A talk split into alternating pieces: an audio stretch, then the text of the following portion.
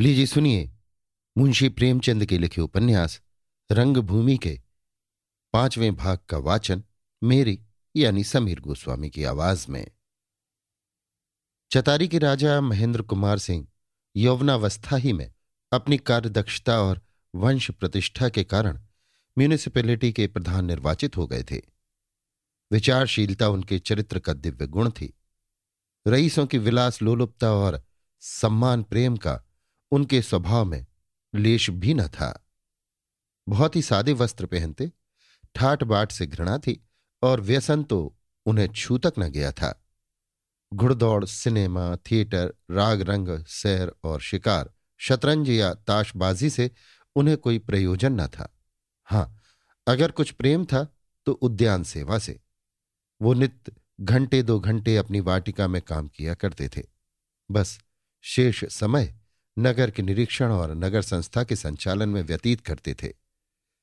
राज्य अधिकारियों से वो बिला जरूरत बहुत कम मिलते थे। उनके प्रधानत्व में शहर के केवल उन्हीं भागों को सबसे अधिक महत्व न दिया जाता था जहां हाकिमों के बंगले थे। नगर की अंधेरी गलियों और दुर्गंधमय परनालों की सफाई सुविस्तृत सड़कों और सुरम्य विनोद स्थानों की सफाई से कम आवश्यक न समझी जाती थी। इसी कारण हुक्काम उनसे खिंचे रहते थे।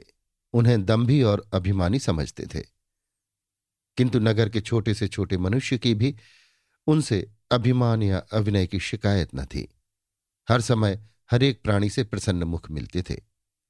नियमों का उल्लंघन करने के लिए उन्हें जनता पर जुर्माना करने का अभियोग चलाने की बहुत कम जरूरत पड़ती थी। उनका प्रभाव और सद्भाव कठोर नीति को दबाए रखता था।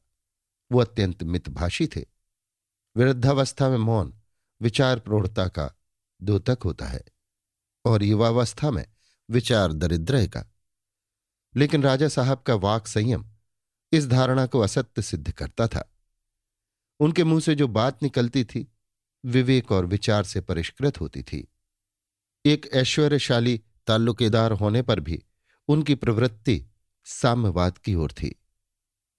संभव है ये उनके राजनीतिक सिद्धांतों का फल हो, क्योंकि उनकी शिक्षा, उनका प्रभुत्व, उनकी परिस्थिति, उनका स्वार्थ सब इस प्रवृत्ति के प्रतिकूल था। पर संयम और अभ्यास ने अब इसे उनके विचार क्षेत्र से निकालकर उनके स्वभाव के अंतर्गत कर दिया था। नगर निर्वाचन क्षेत्रों के परिमार्जन में उन्होंने प्रमुख भाग लिया था, इसलिए शहर के अन्य रईस उनसे सावधान रहते थे। उनके विचार में राजा साहब का जनतावाद केवल उनकी अधिकार रक्षा का साधन था। वो चिरकाल तक इस सामान्य पद का उपभोग करने के लिए ये आवरण धारण किए हुए थे। पत्रों में भी कभी कभी इस पर टीकाएं होती रहती थीं, किंतु राजा साहब इनका प्रतिवाद करने में अपनी बुद्धि और समय का अपव्यय न करते थे। यशस्वी बनना उनके जीवन का मुख्य उद्देश्य था, पर वो खूब जानते थे कि इस महान पद पर पहुंचने के लिए सेवा और निस्वार्थ सेवा के सिवा और कोई मार्ग नहीं है। प्रातःकाल था। राजा साहब स्नान ध्यान से निवृत्त होकर नगर का निरीक्षण करने जा ही रहे थे कि इतने में मिस्टर जॉन सेवक का मुलाकाती कार्ड पहुंचा। जॉन सेवक का राज्य अधिकारियों से ज्यादा मेलजोल था। उनकी सिगरेट कंपनी के हिस्सेदार भी अधिकांश अधिकारी लोग थे। राजा साहब ने कंपनी की नियमावली देखी थी, पर जॉन सेवक से उनकी कभी भेंट न हुई थी। दोनों को एक दूसरे पर वो अविश्वास था जिसका आधार अफवाहों पर होता है। राजा साहब उन्हें खुशामदी और समय सेवी कहते थे। जॉन सेवक को वो एक रहस्य प्रतीत होते थे। किंतु राजा साहब कल इंदू से मिलने गए थे।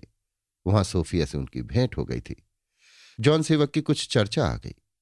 उस समय मिस्टर सेवक के विषय में उनकी धारणा बहुत कुछ परिवर्तित हो गई थी। कार्ड पाते ही बाहर निकल आए और जॉन सेवक से हाथ मिलाकर अपने दीवान खाने में ले गए। जॉन सेवक को वो किसी योगी की कुटी सी मालूम हुई, जहां अलंकार सजावट का नाम भी न था। चंद कुर्सियों और एक मेज के सिवा वहां और कोई सामान न था। हां, कागजों और समाचार पत्रों का एक ढेर मेज पर तितर बितर पड़ा हुआ था। हम किसी से मिलते ही अपनी सूक्ष्म बुद्धि से जान जाते हैं कि हमारे विषय में उसके क्या भाव हैं। मिस्टर सेवक को एक क्षण तक मुंह खोलने का साहस न हुआ। कोई समयोचित भूमिका न सूझती थी। एक पृथ्वी से और दूसरा आकाश से इस अगम्य सागर को पार करने की सहायता मांग रहा था। राजा साहब को भूमिका तो सूझ गई थी। सोफी के देवोपम त्याग और सेवा की प्रशंसा से बढ़कर और कौन सी भूमिका होती, किंतु कतिपय मनुष्यों को अपनी प्रशंसा सुनने से जितना संकोच होता है उतना ही किसी दूसरे की प्रशंसा करने से होता है। जॉन सेवक में यह संकोच न था। वो निंदा और प्रशंसा दोनों ही करने में समान रूप से कुशल थे। बोले, आपके दर्शनों की बहुत दिनों से इच्छा थी, लेकिन परिचय न होने के कारण ना आ सकता था, और साफ बात यह है, मुस्कुराकर, आपके विषय में अधिकारियों के मुख से ऐसी ऐसी बातें सुनता था जो इस इच्छा को व्यक्त न होने देती थी। लेकिन आपने निर्वाचन क्षेत्रों को सुगम बनाने में जिस विशुद्ध देश प्रेम का परिचय दिया है, उसने हाकिमों की मिथ्याक्षेपों की कलई खोल दी। अधिकारियों के मिथ्याक्षेपों की चर्चा करके जॉन सेवक ने अपने वाक चातुर्य को सिद्ध कर दिया। राजा साहब की सहानुभूति प्राप्त करने के लिए इससे सुलभ और कोई उपाय नहीं था। राजा साहब को अधिकारियों से यही शिकायत थी। इसी कारण उन्हें अपने कार्यों के संपादन में कठिनाई पड़ती थी, विलंब होता था, बाधाएं उपस्थित होती थीं। बोले, ये मेरा दुर्भाग्य है कि हुक्काम मुझ पर इतना अविश्वास करते हैं। मेरा अगर कोई अपराध है तो इतना ही कि जनता के लिए भी स्वास्थ्य और सुविधाओं को उतना ही आवश्यक समझता हूं जितना हुक्काम और रईसों के लिए। मिस्टर सेवक महाशय, इन लोगों के दिमाग को कुछ न पूछिए। संसार इनके उपयोग के लिए है और किसी को इसमें जीवित रहने का भी अधिकार नहीं है। जो प्राणी इनके द्वार पर अपना मस्तक न घिसे वो अपवादी है, अशिष्ट है, राजद्रोही है, और जिस प्राणी में राष्ट्रीयता का लेश मात्र भी आभास हो, विशेषतः वो जो यहाँ कला, कौशल और व्यवसाय को पुनर्जीवित करना चाहता हो, दंडनीय है। राष्ट्र सेवा इनकी दृष्टि में सबसे अधम पाप है। आपने मेरे सिगरेट के कारखाने की नियमावली तो देखी होगी। महेंद्र, जी हाँ, देखी थी। जॉन सेवक, नियमावली का निकलना कहिए कि एक सिरे से अधिकारी वर्ग की निगाहें मुझसे फिर गईं। मैं उनका कृपा भाजन था। कितने ही अधिकारियों से मेरी मैत्री थी, किंतु उसी दिन से मैं उनकी बिरादरी से टाट बाहर कर दिया गया। मेरा हुक्का पानी बंद हो गया। उनकी देखा देखी हिंदुस्तानी हुक्काम और रईसों ने भी आनाकानी शुरू की। अब मैं उन लोगों की दृष्टि में शैतान से भी ज्यादा भयंकर हूं। इतनी लंबी भूमिका के बाद जॉन सेवक अपने मतलब पर आए। बहुत सख्चाते हुए अपना उद्देश्य प्रकट किया। राजा साहब मानव चरित्र के ज्ञाता थे, बने हुए तिलकधारियों को खूब पहचानते थे। उन्हें मुगालता देना आसान न था, किंतु समस्या ऐसी आ पड़ी थी कि उन्हें अपनी धर्म रक्षा के हेतु अविचार की शरण लेनी पड़ी। किसी दूसरे अवसर पर वो इस प्रस्ताव की ओर आंख उठाकर भी न देखते। एक दीन दुर्बल अंधे की भूमि को, जो उसके जीवन का एकमात्र आधार हो, उसके कब्जे से निकालकर एक व्यवसायी को दे देना उनके सिद्धांत के विरुद्ध था। पर आज पहली बार उन्हें अपने नियम को ताक पर रखना पड़ा, ये जानते हुए कि मिस सोफिया ने उनके एक निकटतम संबंधी की प्राण रक्षा की है, ये जानते हुए कि जॉन सेवक के साथ सद्व्यवहार करना कुंवर भरत सिंह को एक भारी ऋण से मुक्त कर देगा। वो इस प्रस्ताव की अवहेलना न कर सकते थे। कृतज्ञता हमसे वो सब करा लेती है जो नियम की दृष्टि से त्याज्य है। ये वो चक्की है जो हमारे सिद्धांतों और नियमों को पीस डालती है। आदमी जितना ही निष्प्रय होता है, उपकार का बोझ उसे उतना ना ही असह्य होता है। राजा साहब ने इस मामले को जॉन सेवक की इच्छानुसार तय कर देने का वचन दिया और मिस्टर सेवक अपनी सफलता पर फूले हुए घर आए। स्त्री ने पूछा, क्या तय कर आए? जॉन सेवक, वही जो तय करने गया था। स्त्री, शुक्र है, मुझे आशा न थी। जॉन सेवक, ये सब सोफी के एहसान की बरकत है, नहीं तो ये महाशय सीधे मुंह से बात करने वाले न थे। ये उसी के आत्मसमर्पण की शक्ति है जिसने महेंद्र कुमार सिंह जैसे अभिमानी और बेमुरव्वत आदमी को नीचा दिखा दिया। ऐसे तपाक से मिले मानो मैं उनका पुराना दोस्त हूं। ये असाध्य कार्य था और सफलता के लिए मैं सोफी का आभारी हूं। मिसेस सेवक क्रुद्ध होकर, तो तुम जाकर उसे लेवा लाओ, मैंने तो मना नहीं किया है। मुझे ऐसी बातें क्यों बार बार सुनाते हो? मैं तो अगर प्यासी मरती भी रहूं तो उससे पानी ना मांगूंगी। मुझे लल्लो चप्पू नहीं आती, जो मन में है वही मुख में है। अगर वो खुदा से मुंह फेर कर अपनी टेक पर दृढ़ रह सकती है तो मैं अपनी ईमान पर दृढ़ रहते हुए क्यों उसकी खुशामत करूं? प्रभु सेवक नित्य एक बार सोफिया से मिलने जाया करता था। कुंवर साहब और विनय दोनों ही की विनयशीलता और शालीनता ने उसे मंत्रमुग्ध कर दिया था। कुंवर साहब गुणज्ञ थे। उन्होंने पहले ही दिन एक निगाह में ताड़ लिया कि वो साधारण बुद्धि का युवक नहीं है। उस पर शीघ्र ही प्रकट हो गया कि इसकी स्वाभाविक रुचि साहित्य दर्शन की ओर है। वाणिज्य और व्यापार से इसे उतनी ही भक्ति है जितनी विनय की जमींदारी से। इसलिए वो प्रभु सेवक से प्रायः साहित्य और काव्य आदि विषयों पर वार्तालाप किया करते थे। वो उसकी प्रवृत्तियों को राष्ट्रीयता के भाव से अलंकृत कर देना चाहते थे। प्रभु सेवक को भी ज्ञात हो गया कि ये महाशय काव्य कला के मर्मज्ञ हैं। इनसे उसे वो स्नेह हो गया था जो कवियों को रसिक जनों से हुआ करता है। उसने इन्हें अपनी कई काव्य रचनाएं सुनाई थी और उनकी उदार अभ्यर्थनाओं से उस पर एक नशा सा छाया रहता था। वो हर वक्त रचना विचार में निमग्न रहता।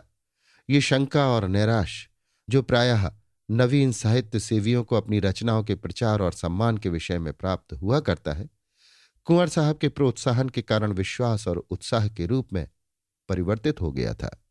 वही प्रभु सेवक जो पहले हफ्तों कलम न उठाता था, अब एक एक दिन में कई कविताएं रच डालता।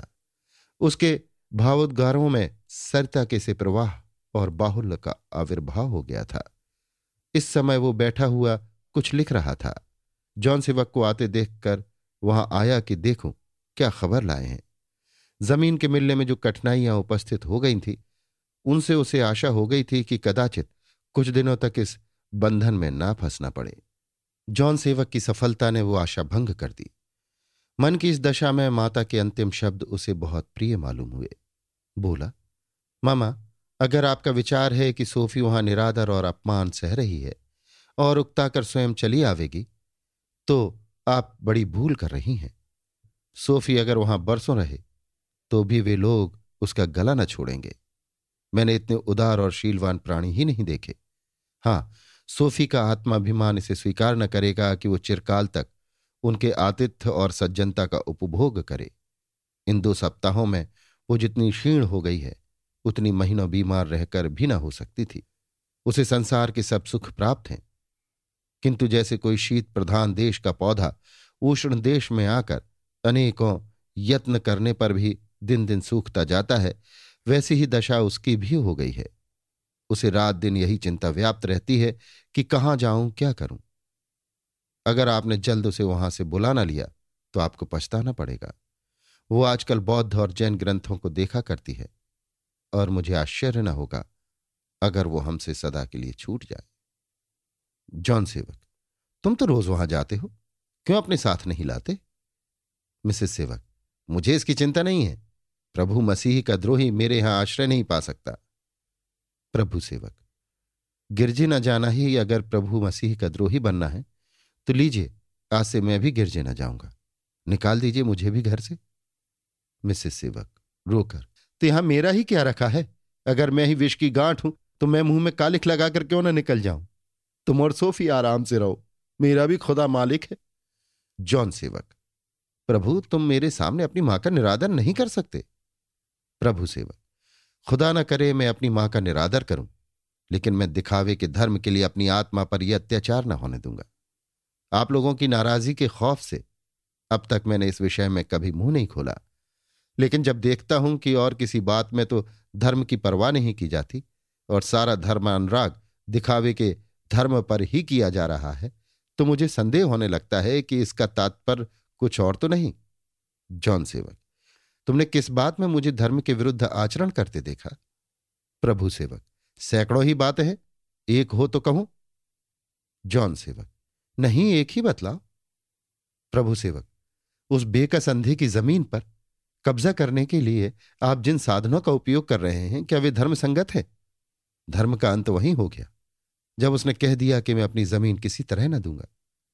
जब कानूनी विधानों से, कूटनीति से, धमकियों से अपना मतलब निकालना आपको धर्म संगत मालूम होता हो, पर मुझे तो वो सर्वथा अधर्म और अन्याय ही प्रतीत होता है। जॉन सेवक, तुम इस वक्त अपने होश में नहीं हो। मैं तुमसे वाद विवाद नहीं करना चाहता। पहले जाकर शांत हो जाओ, फिर मैं तुम्हें इसका उत्तर दूंगा। प्रभु सेवक क्रोध से भरा हुआ अपने कमरे में आया और सोचने लगा कि क्या करूं। यहां तक कि उसका सत्याग्रह शब्दों ही तक सीमित था। अब उसके क्रियात्मक होने का अवसर आ गया, पर क्रियात्मक शक्ति का उसके चरित्र में एकमात्र अभाव था। इस उद्युग्न दशा में वो कभी एक कोट पहनता, कभी उसे उतार कर दूसरा पहनता, कभी कमरे के बाहर चला जाता, कभी अंदर आ जाता।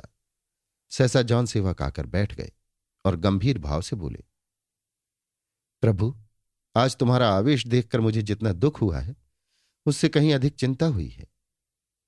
मुझे अब तक तुम्हारी व्यवहारिक बुद्धि पर विश्वास था, पर अब विश्वास उठ गया।